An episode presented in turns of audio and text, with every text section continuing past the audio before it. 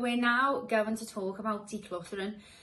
Now, if this might feel a little bit strange in this module, but I promise that it works. What we're going to do is we need to declutter your life so that we've got some space and room to bring the things in that you're going to now create.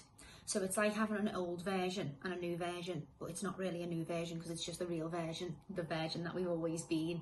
But we've just got loads of things cloud and who we really are and what we really want because it's just life and, and that happens. So what we need to do is in this module, you're going to be decluttering your life it'll be going through your phone and um, turning notifications off we are just so available to all the world all the time and we can get running around after everybody else all the time that we're never actually present and we never do the things that we need to do. And we can have um, situations in our life that we don't really want. Um, we can have people in our life that are not helping us at all or they're, they're stopping our growth from moving forward.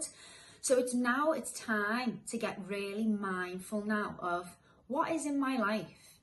Is this serving me is this any good for me? Is this going to help me evolve? Is it not?